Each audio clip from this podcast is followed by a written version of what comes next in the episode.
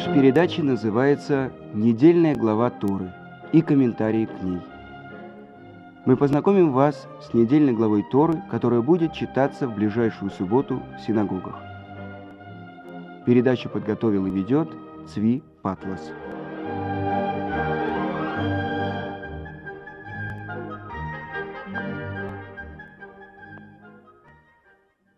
Итак, сегодня мы будем учить с вами главу Рей. Смотри. Но до этого сделаем небольшое предисловие. Как я уже говорил, э, вся книга Дворим, которая называется Мишне Тора, повторение Тары, это слова Муше Рабейну, сказанные им перед смертью народа Израиля. Это повторение Тары. Но с другой стороны, это пророчество до последних дней о том, что произойдет с еврейским народом. И если мы посмотрим, всего есть 11 глав в книге Дворим. На самом деле есть две главы, которые мы читаем вместе. Итак, 10 глав. И есть у нас предание от величайшего мудреца Гаона из Вильна, Вильнинского Гаона, о том, что вся книга Дворим, последняя книга Пятикнижия, она соответствует годам шестого тысячелетия, в котором мы с вами живем. То есть кончается восьмое столетие шестого тысячелетия. Но давайте перечислим главные темы, э, о которых говорит наша глава. Об уничтожении и искоренении языческих культов Ханаана, о особенном отношении к святому месту и отношении к святой земле, имеется в виду Иерусалим, место, где будет построен храм – запрет употребления крови в пищу, э, требование следовать по указаниям Тары и не убавлять и не добавлять к ним, наказание лжепророку, наказание за подстрекательство к язычеству, запрещенные и разрешенные нам в пищу животные, птицы и рыбы, соблюдение седьмого года, шмиты, помощь нуждающимся и Давайте начнем читать первую строчку нашей главы. Реэ анухи нотен лифнейхем айом браха уклала. Смотри, я даю вам сегодня благословление и проклятие. Благословление, если будете слушать и исполнять мои заповеди, и проклятие, если будете их нарушать. И сразу возникает вопрос, почему Муше говорит, э, как бы в настоящем времени. Вот я предлагаю вам. Они ведь еще не вошли в страну Израиля. И объясняет это, я вам уже цитировал, американский раввин, человек, который прошел лагеря смерти в детстве, Рав Азриэль Таубер, он объясняет это так. Лишнее слово говорится в Таре, как бы лишнее слово, э, написано «сегодня». То есть то, что говорит Моше, он обращается не только к тому поколению, которое стоит перед ним в пустыне и слушает эти слова, но каждому поколению, которое придет после них. И это для нас э, то, что говорит про величайший пророк еврейского народа Моше, он говорит каждому из нас, каждому поколению, сегодня. Что же говорится? Посмотри, я даю перед вами сегодня благословление и проклятие. И часто мы можем думать, что если мы будем исполнять заповеди, как написано, что будет у нас дождь поздний и ранний, будет у нас урожай, будет у нас э, плодородие, будет у нас что есть, будем жить, будем уверены в себе. Не будет, изрыгнет нас эта земля, уйдем мы в э, рассеяние. Так можно понять. Но почему говорится, вот я даю перед вами сегодня? И то, как объясняет это Рава Зриэль Таубер, сегодня это что значит? В чем заключается благословление? В том, что мы будем исполнять Его заповеди, будем слышать Его голос, будем жить по Его велениям. Не будем, это и есть проклятие. И в качестве примера он приводит э, то, что э, величайший праведник нашего поколения, то, который тоже прошел немецкие лагеря, э, Клозенберг Ребе Раби из Санза, он так говорил на личной встрече с э, Бен-Гурионом и Голдой Мейер. Он говорил, я не знаю, на каком месте вы будете стоять в будущем мире. Может быть, будете гораздо выше меня. Может быть, вы делали тайно какие-то заповеди, которые мне даже и не снились. Но то, что я знаю точно, я богаче вас. В чем? В том, что в этом мире я исполняю заповеди, то, что у меня есть суббота, то, что у меня есть благословление. В этом мире я живу гораздо наполненный, гораздо благословений, чем вы. Э, и теперь, после того, как мы объяснили, что это такое «даю вам благословление», если мы будем исполнять его заповеди, это есть благословление. И теперь обратим внимание, о чем же особенно говорит глава, на каком э, примере она останавливается. Что говорится там? «И дам тебе милосердие». И, как мы уже упоминали, Талмуд говорит, этот стих показывает, что одно из основных качеств еврейского народа – это милосердие. Основой сострадания является способность представить себя на месте другого, в его ситуации. И это приводит к смягчению сердца и делает человека чувствительным к страданию другого. Итак, почитаем нашу главу. «Если будет среди тебя человек в нужде, один из братьев твоих, в одних из ворот твоих, в земле твоей, которую дает тебе всесильный Бог твой, не сжимай сердце твое и не закрывай руку твою для брата твоего в нужде. Э, о чем здесь говорится? О заповеди, которая называется цдака. И мудрецы наши э, объясняют это. Почему вдруг э, это милосердие, милость э, э, называется цдака? Корень этого слова цедек, справедливость. И тогда мы понимаем, что то, что человек дает, э, помогает кому-то, дает деньги, э, что это он этим самым он исполняет элементарную справедливость, потому что все то, что есть у нас в руках, дано нам Творцом. Какое же право мы не имеем не уделять часть от этого другим людям? То есть тот, кто нам все это дал, требует это от нас. И теперь посмотрим то, что пишет Рамбам в законах о э, подарках бедным. Илхот Матнот Аниим. И он перечисляет восемь уровней благотворительности. Самый высший уровень благотворительности – сделать человеку подарок, одолжить деньги, взять его в дело партнером или найти ему работу, прежде чему он обратился за милостыней. И приводится пример э, в Талмуде, что поднять нагруженную телегу нужно пять человек, а э, не дать ей скатиться достаточно одного человека. Это самый высший уровень. Второй уровень – давать человеку деньги таким образом, чтобы не дающий, не принимающий не знали об этом. И в храме в Бейт-Мигдаше была особенная комната, куда праведные люди клали деньги, а бедные их брали оттуда. Третий уровень, когда дающий знает, кому дает, но тот, кто получает деньги, не знает, от кого он их получил. И особенное многократное повторение в Таре о том, что нужно помогать бедному, пришельцу, имеется в виду гер, который принял еврейство, э, вдове и сироте. И в качестве примера, э, я когда готовил передачу, я нашел э, в книге э, «Шаль Авиха Ваегетха» «Спроси отца своего, и он расскажет тебе» в книге э, Равшалома Швадрона такой пример. Он рассказывает о одном из величайших авторитетов хасидизма, Раби Зуши – и рассказ его называется про то, как он победил э, свое дурное начало стремления к славе, к почету. Равзуша, он был особенный человек, который э, всю свою жизнь направлял только для того, чтобы исполнять заповеди, приблизиться к Творцу, делать милость. Но узнал его Рав, что у него есть дочка на выданье, и он совсем о ней не думает.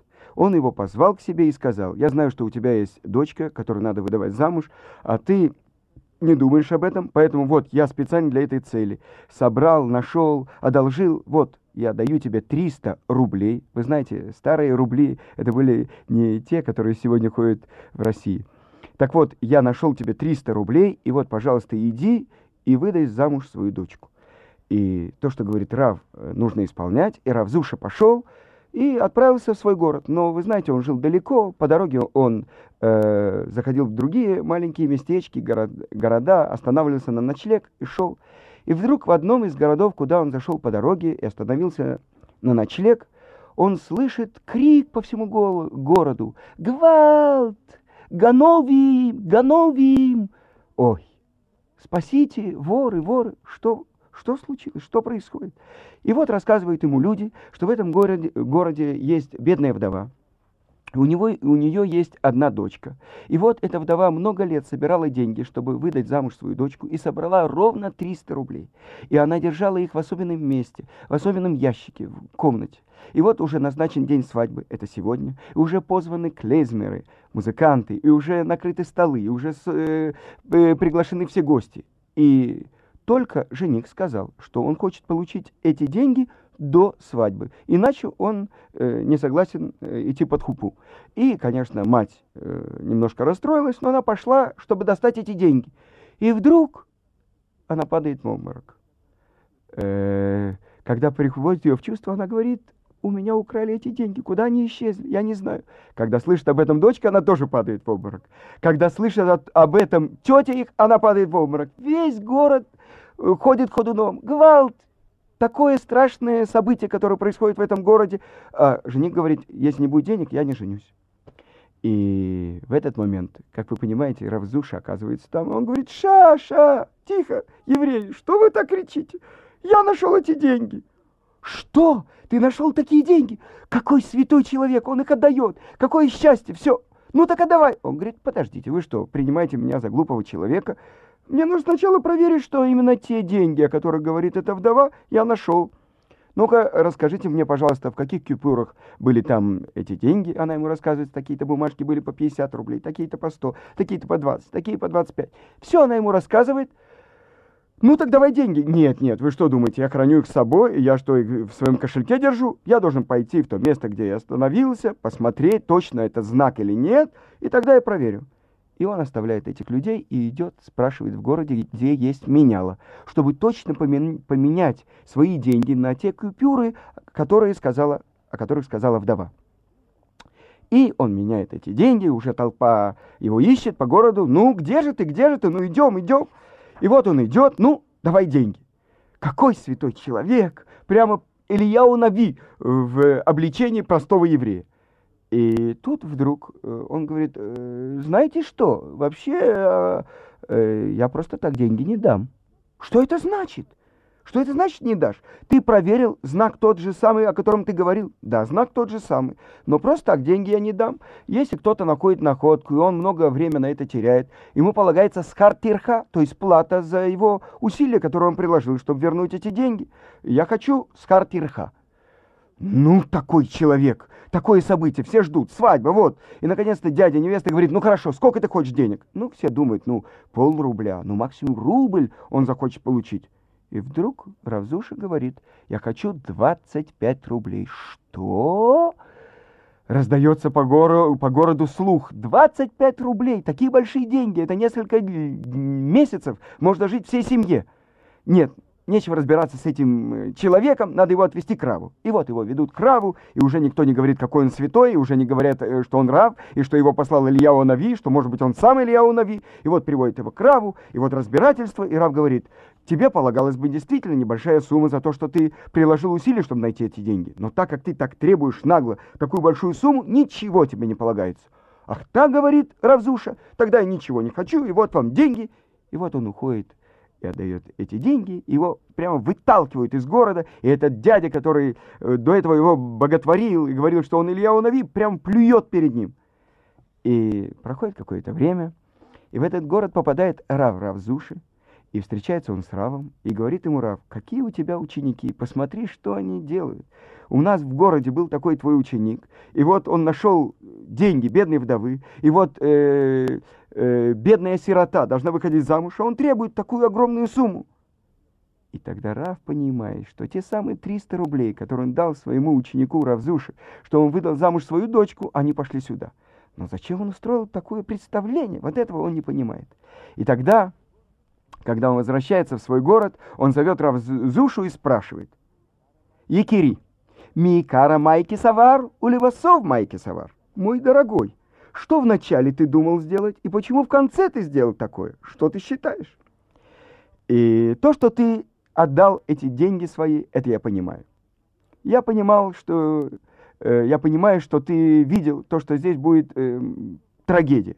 И ты сделал все то, что было в твоих руках. Но почему ты требовал с карты Ирха? И ответил ему Равзуша. Когда я увидел то, что происходит, И когда я сказал, что я нашел деньги, э, ко мне в сердце пришло дурное начало и сказала, какой великий ты человек, какой великий ты праведник, Зуша. Никто бы такое не сделал вместо тебя. Но я его победил, это дурное начало. И я сказал, я не буду его слушать. Но когда я пошел, поменял деньги. И когда я взял и точно сделал э, те купюры, что было соответствовало знаку, о котором говорила вдова, я выхожу, и тут мое дурное начало говорит, какой ты величайший человек, как ты это все продумал, ты великий из великих. И тут я разозлился и сказал, я сделал такое, я отдаю эти деньги, так сейчас ты хочешь меня еще, чтобы поймать свои сети, чтобы я подчинился дурному началу? Нет, этому не бывать. Знаешь, что я сделаю? Не только то, что я отдам эти деньги, но я еще оплеванный уйду из этого города. И слава Богу, Творец мне помог. Я победил дурное начало. И меня вытолкали из города, и мне плевали вслед. Так Равзуша э, победил свое дурное начало и помог бедной вдове выдать замуж свою дочь. И вы заметили, что он сделал это так, что никто не знал, что он это сделал, что он исполнил эту заповедь. Больше того, написано так у Рамбама, и это одно из качеств еврейского народа, что нет ни одной общины, нет ни одного места в еврейском народе, где бы было 10 евреев, чтобы не было у них отдельной копилки для сбора пожертвований, для бедных, для тех, кто нуждается. И это одно из качеств нашего народа. Еще одна тема обсуждается в нашей главе. Кошерности животных, то есть пригодности для нас тех животных э, и непригодности других. Итак, есть всего 10 таких животных, которые разрешены в пищу еврею. Три домашних, корова, овца, коза и семь диких, диких. Среди них олень, цви. Итак, Тара говорит, что особенным образом они должны быть зарезаны. И какие же пригодные нам в пищу животные? Те, у кого раздвоены копыта, и если они отрыгивают жвачку. И есть только одно животное из породы свиней, которое, у которого раздвоены копыта, но не отрыгивает жвачку. И, несомненно, все народы, народы спрашивают, что это такое, почему вы, евреи, отделены от нас, почему у вас какие-то особенные законы. И есть такие три вида, которые отрыгивают жвачку, но у которых не раздвоены копыта. Это верблюд, заяц и кролик. Итак, э, это законы э, пригодности. Но, например, шхита, то есть особенным образом нужно зарезать это животное, так э, кто же может быть тем, кто должен э, в еврейском народе э, готовить это мясо? То есть кто является шойхетом? Только особенный богобоязненный еврей, у которого есть очень обширные знания по поводу разрешенного и неразрешенного. Э, нож, согласно устному преданию, должен быть настолько остро оточен, чтобы не было ни малейшей зазубрины. И это тщательно проверяется. И когда режут, животное нужно быстро перерезать и пищевод, и дыхательное горло, больше половины. При этом перерезаются кровеносные сосуды и нервы, и животное очень быстро теряет сознание – животное почти не чувствует боли, так как нет зазубрин в ноже. И после того, как оно зарезано, животное может даже бежать и делать движение, но не чувствует боли после шхиты. Так вот, после убоя проверяют внутренние органы животного. Является оно пригодным, кошер, или трифа, непригодным. И есть 18 видов изменений внутренних органов, а в деталях всего 70, которые делают это запрещенным. Так вот, э, Равицкак Зильбер, Зекранот Садик Леврака, в своей книге он приводит научную диссертацию э, доктора Демба, который защитил ее в Петербурге в конце прошлого, позапрошлого века от, и называлась она «Анатомо-физиологические основы различных способов убоя скота». И он приводит и пишет так. «Я был потрясен, узнав, что многие факты, которым наука доходит или дошла лишь в последнее время, были очень ясно и четко изложены в Талмуде. как устное предание от Творца через Моисея более трех тысяч лет тому назад. Итак, вы знаете, что многие неевреи, они запрещают даже э, убой животных по еврейскому закону. Так вот, э, это то, что происходило где-то больше 70 лет тому назад. В 1931 году власти Польши, подстрекаемые э, ксензами, решили запретить шкиту. И э, этот указ не был бы самым худшим в истории еврейского изгнания. В конце концов, можно жить и без мяса. Но все же видные еврейские раввины решили послать э, делегацию к премьер-министру Польши. И возглавлял эту ли делегацию раввин Хофецкайм, Рависроль Мейер Коэн из Радина. Ему в тот момент шел 93 год. Кроме него в составе делегации было еще несколько э, представителей религиозных общин Польши и также еврей, сенатор Ашер Мендельсон.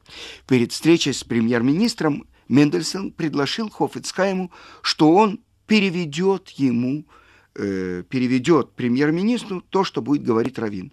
Но Хофицкайм отказался. И он начал говорить с премьер-министром на идыш. Говорил пространно и убедительно. И то и дело ссылался на Мидраш. «Помните, господин премьер», — предостерегал Хофицкайм, «Всевышний всегда заступается за гонимого».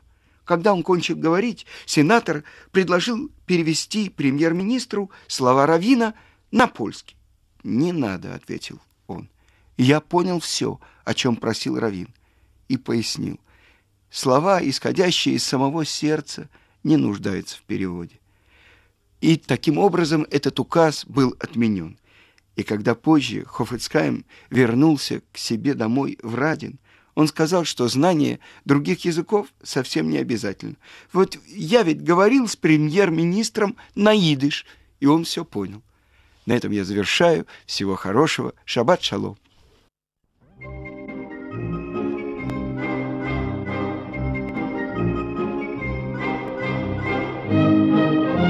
слушали передачу «Недельная глава Торы» и комментарии к ней. Подготовил и вел Цви Патлас.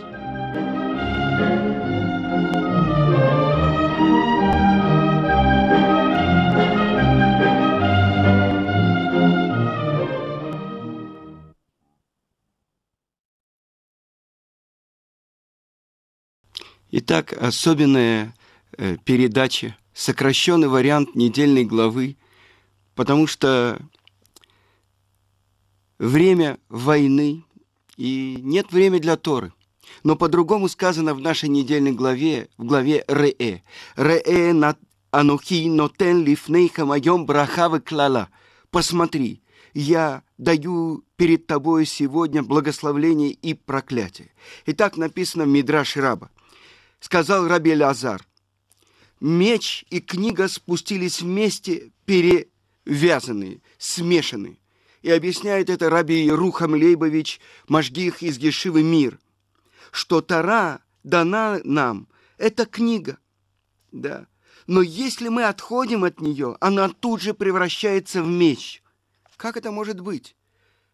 Что Тара превращается в меч – это то, что предназначение нашего народа и связь с благословлением, которое мы получаем – если мы идем по путям, которые наметил для нас Творец, то мы получаем его благословление. Объясняет великий еврейский мудрец Равхаим из Воложина, что такое браха. Увеличение воздействия Творца на мир. Или, другими словами, увеличение света в мире. А если нет, то это клала. Что такое клала? Что такое проклятие? Когда Творец закрывает свое лицо. Вани астерастир панай ба йомагу ба этагу. Так говорит Творец. А я закрываю, закрою свое лицо в, этот, в этот момент. Если мы говорим, мощь моя и сила моей руки сделала мне все, тогда Творец говорит, пожалуйста, я отдаю тебе. Ты хочешь помериться силами с другими? Неужели ты думаешь, что нет в мире того, кто был бы физически сильнее тебя, у кого было бы больше ракет? Единственный путь, чтобы получить благословление, получить свет от Творца – это быть связанным с Его Тарой, связанным с Его заповедями. И это то, что Творец говорит. Ты же мой единственный, любимый сын, первенец. Через тебя, Израиль, я называюсь отцом. Так говорит Творец. Если ты отворачиваешься от меня и говоришь, а вообще есть ли здесь Творец или нет, то так сказано в псалмах царя Давида. Ашем цельха аль ядиминека. Творец, как тень от моей правой руки. То, насколько я обращаюсь к Нему, поворачиваю к Нему свою руку, то настолько Он дает. Это место, в котором мы находимся, наш земной шар, это место, где мы можем выбирать. Мы можем полностью вытолкнуть Творца из нашей жизни и жить так, как будто мы сами по себе. Ведь сколько лет нас учили, что мы потомки той покалеченной обезьяны, которая сорвалась с ветки. Пожалуйста, хотите жить как обезьяны – живите. Но ты, мой первенец, мой еврейский народ, тебе ведь я даю свое благословление. И в чем, с чем связано это благословление? Написано в наших святых книгах, что такое наша душа. И объясняет это великий каббалист Рамхаль, Раби Моше Хайм Люцата. Что он говорит? Ара шефа рухани, то есть свечение духовного воздействия. Это и есть наша душа, как не что-то то, что наполняет мой организм, дает мне э, думать, дышать, э, заставляет э, мои кровяные шарики вертеться, сердце стучать, сжиматься и разжиматься. Что-то то, что есть во мне. Он объясняет, что это тот свет, который Творец впускает в меня. Ведь каждое мгновение Творец творит жизнь заново. И так написано в наших святых книгах, что Творец называется «жизнь жизней». Так вот, объясняет Рамхаль, чем больше я связан с источником жизни, тем больше я живой. Чем больше я отдаляюсь от него, тем меньше света во мне. И тело может жить, но вы знаете, как называются злодеи. Они при жизни называются мертвецами. Но почему? Они ведь много весят, мышцы, бицепсы, трицепсы, у них работают замечательно. Почему же они называются мертвецами? Потому что они отсекли себя от источника жизни. С другой стороны, когда выводили раби Цадока, выводили из города, в котором он сорок лет подряд постился, чтобы не был разрушен второй храм. И посмотрел на этого жалкого, худого старика Веспасиан и сказал, «Эй, Раби Йоханан бен Закай, ради этого какого-то хиляка ты использовал просьбу, на которую я тебе ответил?» И сказал ему Раби Йоханан бен Закай, «Если бы в Иерусалиме был еще один такой, как ты сказал, дохляк, этот такой же слабый маленький старичок, ты и десятки таких армий, как у тебя, никогда бы не взяли Иерусалим. Почему? Потому что этот праведник, он днем не ел и не пил, только ночью он что-то брал. И сказано, что когда он высасывал финик, то видно было, как этот сок идет по его телу.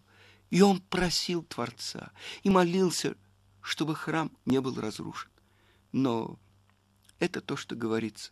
Праведники, даже после того, как они уходят из этого мира, они живут. Их слова произносят те, которые учились или учатся по их книгам, потому что жизнь еврейского народа связана с источником жизни. А что такое источник жизни?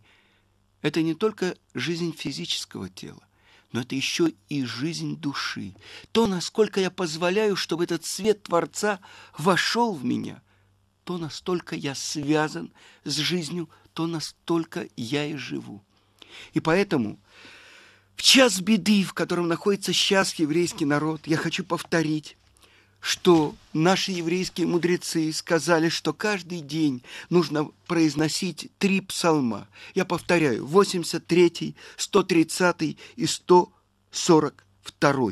83, 130 и 142. И я опять объявляю, если кто-то хочет получить лист, на котором напечатанный на русском перевод этих трех псалмов, пишите на радио, звоните, оставляйте свой адрес – И Бейзрат Ашем Блинедер вам будет выслан такой листок. Но я хочу, чтобы вы услышали то, что семь лет тому назад писал учитель, у которого учились многие поколения русских евреев в Израиле, Рав Искак Зильбер, память о праведнике, что была благословенна. Положение в стране нелегкое. Это момент, когда взрывали автобусы, период антифады. Нет уверенности в завтрашнем дне. Исторический опыт нашего народа показывает, что судьба еврейского народа зависит от его отношения к учению, к Торе. Когда евреи отходили от Торы, приходили беды и изгнания. Вспомним войну в Персидском заливе, когда наши заклятые враги Сирия и Саудовская Аравия воевали с Ираком в нашу пользу. На Израиль было выпущено 39 скадов, но убитых практически не было. Дома были разрушены, но люди оставались целы. Когда же одна ракета упала на американскую базу, было более 30 убитых и около 100 раненых. Всему этому нет естественного объяснения – я вспоминаю горячие молитвы тех дней, ведь Творец услышал и спас нас. Будем молиться Ему и приблизимся к Нему, и Он нас не оставит. И вот я хочу опять сказать вам, что тот, кто хочет получить такой лист с псалмами, пусть пишет на радио, звонит на радио, Цвипатласу, и такой лист ему будет выслан. Я повторяю, псалмы, 83, 130 и 142 псалом. Царь Давид составил это в критические моменты своей жизни. Один из псалмов описывает, как он вбежал в пещеру, и вслед за ним вошли в эту пещеру преследователи. Но что они увидели? Творец послал паука, и он заткал пещеру паутиной. И тогда они сказали, значит, здесь никого нет. Из глубин взываю тебе, Творец говорит царь Давид. А другой псалом «Обращаю свои глаза к горам, откуда придет помощь моя?» Помощь моя только от Творца. И это то, что мы должны знать. Нет у нас никого, на кого мы бы могли положиться, кроме одного Творца. Эйн от милевадо. Нет никого, кроме Него. Если человек примет это от всего сердца – Творец слышит молитву своих сыновей. На этом я прощаюсь с вами. Всего хорошего.